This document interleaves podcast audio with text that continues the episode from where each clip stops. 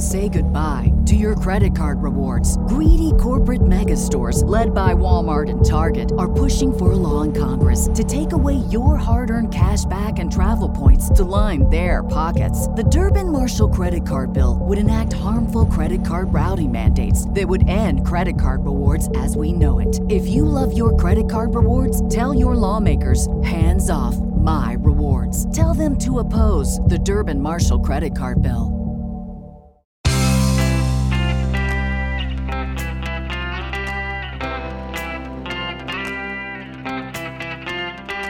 Changing your life one story at a time. This is the Chicken Soup for the Soul podcast with Editor-in-Chief Amy Newmark. Hey, it's Amy Newmark, and it's Friend Friday on the Chicken Soup for the Soul podcast. Today, we're welcoming Sarah Etgen Baker, who lost one hundred seventy pounds through running and then was honored to be one of the torchbearers who carried the Olympic flame to the Salt Lake City Olympics. It's a story of fortitude, passion, and a lot of luck, too. You'll be amazed at the miraculous way in which everything came together for her. So, Sarah, welcome to the Chicken Soup for the Soul podcast. Great. I'm glad to be here. Well, thanks. And I know you went to Texas A and M. Tell us a little more about yourself. Well, yes, I did attend Texas A and M University. Uh, it was in Commerce, Texas, and I earned both a bachelor's and master's degree. And uh, my bachelor's is in German and business and English, and my master's is in counseling and education. And you have had a lot of stuff published now in a host of anthologies and magazines, including Guideposts and, of course, the Chicken Soup for the Soul series. So I want to talk about this amazing story that you gave us for Chicken Soup for the Soul, Running for Good. Tell us how you came to become a runner initially. I had always been conditioned to walk. That's how I began losing weight, was actually walking. And my husband was the one who said, you know, you are not fat anymore. You can run. And so he said, just follow me. And so he would run for three minutes and walk for three minutes with me behind him, trying to work me into a, a, a comfortable pace. And slowly over time, uh, the three minutes became two minutes and then one minute, and then I was able to run thirty minutes at a time, then an hour at a time. Eventually, he and I ran half marathons together. But after I started running with him, I just fell in love with it. There was something about the the cadence of running and the rhythm, and uh, it was almost kind of like meditating, and I just felt so relaxed when I was finished. And I was hooked forever. once, once, once I got past that point of realizing that the discomfort that I felt was something that I could adjust to, you know, that discomfort of your body, you know, moving faster than you're normally run, moving. And so I was just hooked, and I've loved it ever since. And it's amazing that you actually went from being an unhealthy three hundred pound woman to a one, right. to a one hundred thirty pound healthy one. So I want to hear now about this Olympic thing, which you talked about in your story, because you beat all the odds on that one. Yes, I, I did. It was actually very exciting. My uh, husband decided that, well, what happened was we were at the movie theater on a Saturday afternoon, and we saw an advertisement with Lance Armstrong suggesting that people write in and nominate somebody to that inspired them so that maybe that person would have a chance to carry the torch as it made its way across the United States. When we got home, and my husband got online immediately and nominated me because of my, my weight loss success. And uh, we didn't hear anything for months. This was like maybe in June. We didn't really hear anything until September that I had been selected to be a support runner, which meant, meant that I would just be running alongside one of the torchbearers, which was fine with me. That was exciting enough. I know you showed up to be one of these supporters, and then what happened on that day?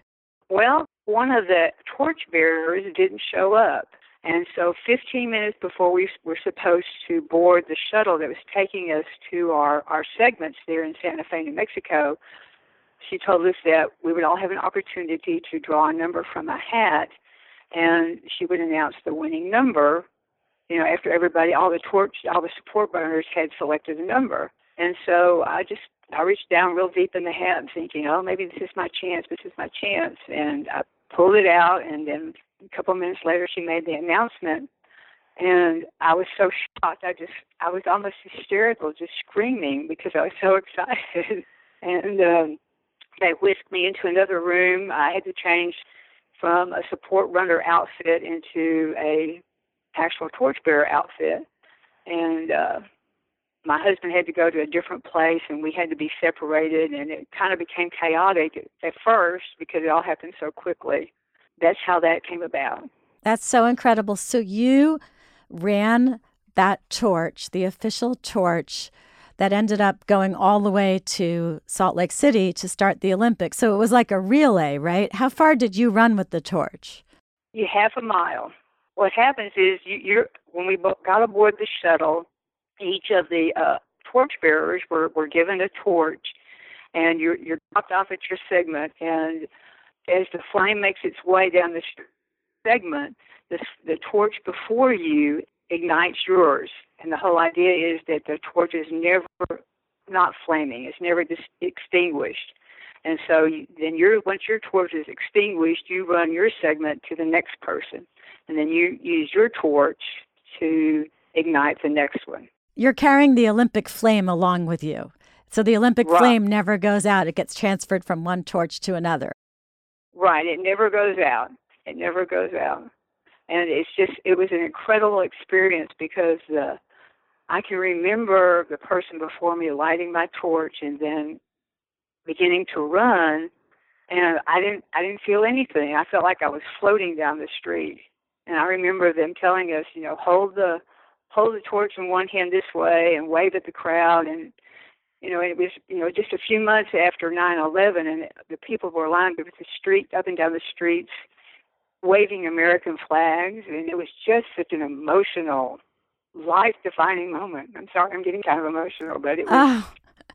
it was truly remarkable, truly remarkable. Now, you practiced for this, didn't you? You ran around your neighborhood carrying a broken-off broom handle with a three-pound weight on it, just so it would feel like the torch? Yes, I did.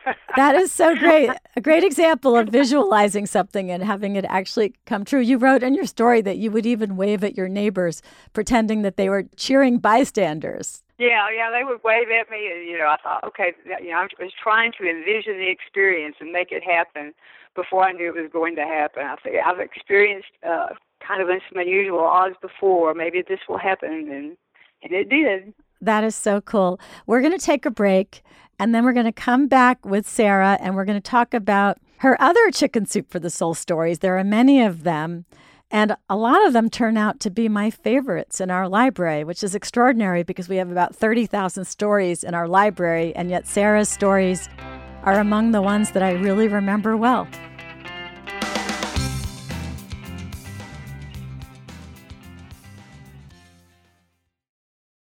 We're back with Sarah Etgen Baker, and we've been talking about how she ran her way to health and her really fun experience of miraculously becoming an Olympic torchbearer. But Sarah's actually told many other tales for our readers, and many of them are my favorites. So let's talk about some of your other stories. We've actually published six of your stories in the last decade or so, and I want to talk about a few of them today. And one of them goes back to your weight loss journey. It was from Chicken Soup for the Soul, Reboot Your Life. And it's about when you realized why you were eating food. Right. So you said in your story that you realized that you were using food for emotional reasons. It was emotional eating, not a physical need for food. I was really addicted to food. It was, I discovered in the process of, you know, I, I realized that I had to do something, so um, I decided, okay, I've got to figure out what my food triggers are. And um, anytime I got stressed, I would eat, especially something crunchy. If I got feeling like unloved or needed some kind of care rather than inducing some form of self-care, I would, would eat something sweet. And I got to the point where food was controlling me, and I couldn't get a job. And I thought, you know, this cannot be the end of my career. I need to, I need to make a change. And so I, I literally drew the sand in a line in the sand one day and said, okay, this stops today. And uh, this was in the late nineteen seventies, and there wasn't a whole lot of information like there is now. And I just thought, okay, I'm going to just limit myself to twelve hundred calories a day, and I'm going to walk as much as I can until I get comfortable. And it was a simple formula that really served me. I had read that I needed to establish new habits, journal what I was eating, and think about what I was doing in order to regain control over over my life ultimately. So I guess running, w- walking and then running were probably good substitutes for food. When you had an emotional need for something, you could then fill that emotional need with exercise. Right, yeah, and I, and I did. And I, fortunately, I didn't go to an extreme. It would have been very easy to become just as obsessive about that as I had been with food. But, you know, I thought, okay, I've got to develop something that I can do over a lifetime, not something short-term. And so I just tried to be very mindful of what I was doing. All right. Now I want to talk about another story that you gave us for a recent bestseller of ours, Chicken Soup for the Soul, The Best Advice I Ever Heard. And this is about something that happened to you in high school that really changed the path that your life took. I had a summer job, and uh, I was so, so taken back with the aspect of working and earning my own money that I thought, while I was there, I thought, you know, over time, I thought, you know, I could just do this the rest of my life. I, I don't need to finish high school. I don't need to do anything else. And luckily, I, I worked for a woman who was, um, who had gone down that path, and she was a very, uh, brusque woman, a very abrupt woman, and when I made that decision and told her that I wasn't going to go back to school, you know, she basically set me straight. She said, "You've got, you, you're more on the ball than that. You need to, you need to finish high school, and you need to go on to college." And you know, I can still hear her words. I can still see her face, you know, telling me. And she did. She altered the course of my life significantly. That was really great advice. I remember when I was in high school. I remember I was babysitting one night, and I announced to the couple I was babysitting for that I wasn't going to go to college. I saw no need, and they looked so horrified. Of course, I did end up going to college, but it's a very common thought to have when you are in high school and you feel like, well, I can earn money. I don't have to do anything else. So I, I totally understood that. Now, you were a teacher at one point, and you wrote about that in our book, Chicken Soup for the Soul, Inspiration for Teachers, and you were teaching kids who spoke no English, and you disobeyed your boss, and you taught them the way you thought they should be taught.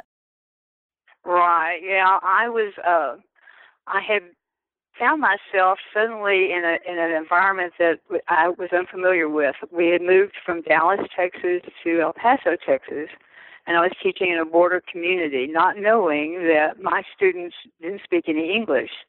I was teaching ninth graders, and most of them had just come across the border, and basically they didn't know any English. And I was told, well, you need to follow this book, you need to follow this curriculum, no matter what. And you know, I've always been such a good soldier and done what I was supposed to do, but I, in my heart I thought, these kids, they can't read this book, they can't read this literature book. And so we just started off in small doses, reading words from, from basically from comic books. They could handle the the vocabulary and the comic books, and they had enough structure to teach them the things about English, like plot and character and theme and, and heroes and, and archetypes. And they were just enthralled, and they slowly, over time, got to where they went from knowing no English to basically being able to read at the seventh grade level. Even though they were in the ninth grade, they had gone from nowhere. They had made such leaps and bounds. Yeah, and these days, teachers are much more open to using comics, except they call them graphic novels. So that somehow yeah. makes them seem better, right? Everything's all about graphic novels now. And like middle school boys can read graphic novels and they'll read those even though they won't read regular books. So I think you were ahead of your time. I want to talk about one other story that I absolutely loved that you wrote for Chicken Soup for the Soul, The Power of Yes. And I remember I used this story even in our trailer for that book. And it was about when you were clinging to your small desk, even when you uh-huh. moved into a house where you could have a large office. And so you had this tiny desk in your in a large room. Tell us about how your husband convinced you that you should think bigger than that. We had gone to a local uh, office supply store, basically to pick up just a few office supplies, and he kept hovering around the furniture area in the back. And he said, look, look at this desk. I think you need a bigger desk. And I said, no, no, I don't want a bigger desk. You know, basically leave me alone. And you know, we walked around, bought a few more supplies, and he kept saying, no, come look at this desk. You, you, your office is swallowing that small desk. You, you need more room. And I was so reluctant because I had clung to this desk. It had been given to me by my mother-in-law, and it, and it just kind of inspired me, and I didn't want to let go of it. But I knew ultimately that he was right, that I needed to get something bigger so that I could, in my mind, move forward with my writing. I couldn't stay where I was. And uh, so I eventually, even though I was kind of argumentative with him, I said, okay, let's get the desk. And it has served me well. It has served me well. It, I, it, it is totally full now. Yeah, and that bigger desk allowed you to realize bigger dreams, and you are a wonderful writer. And that is why I wanted to talk to you today about a whole bunch of your stories. So thank you so much for joining us. Sarah, where can people learn more about you? I currently have a blog, and I can share that with you if you like. Absolutely.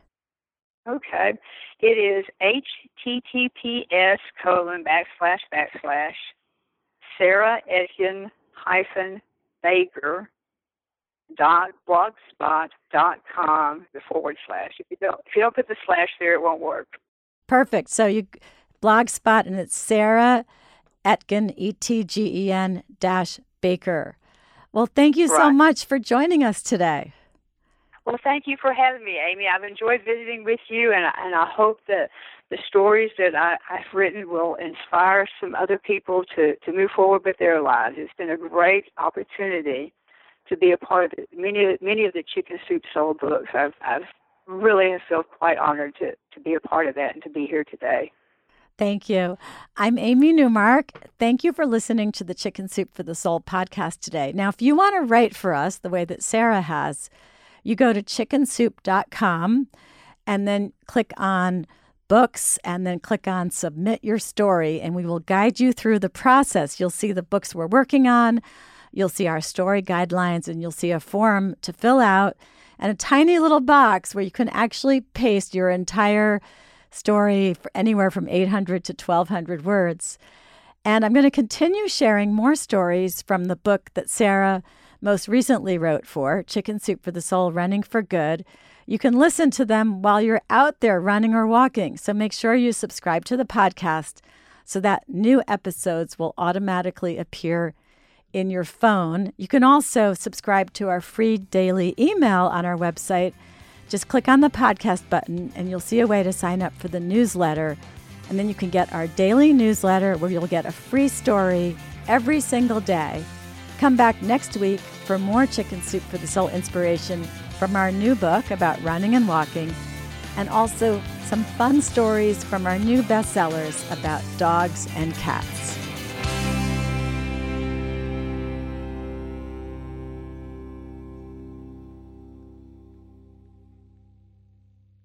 Grand Canyon University makes earning your degree possible with over one hundred thirty academic programs for traditional campus students, with more than eighty bachelor's programs offered online. G C U provides you with the personal support you need, from complimentary unofficial transcript evaluations within twenty-four business hours to scholarships, academic support, and your G C U graduation team, led by your own university counselor. Find your purpose at G C U. Private, Christian, affordable. Visit G C U dot E D U.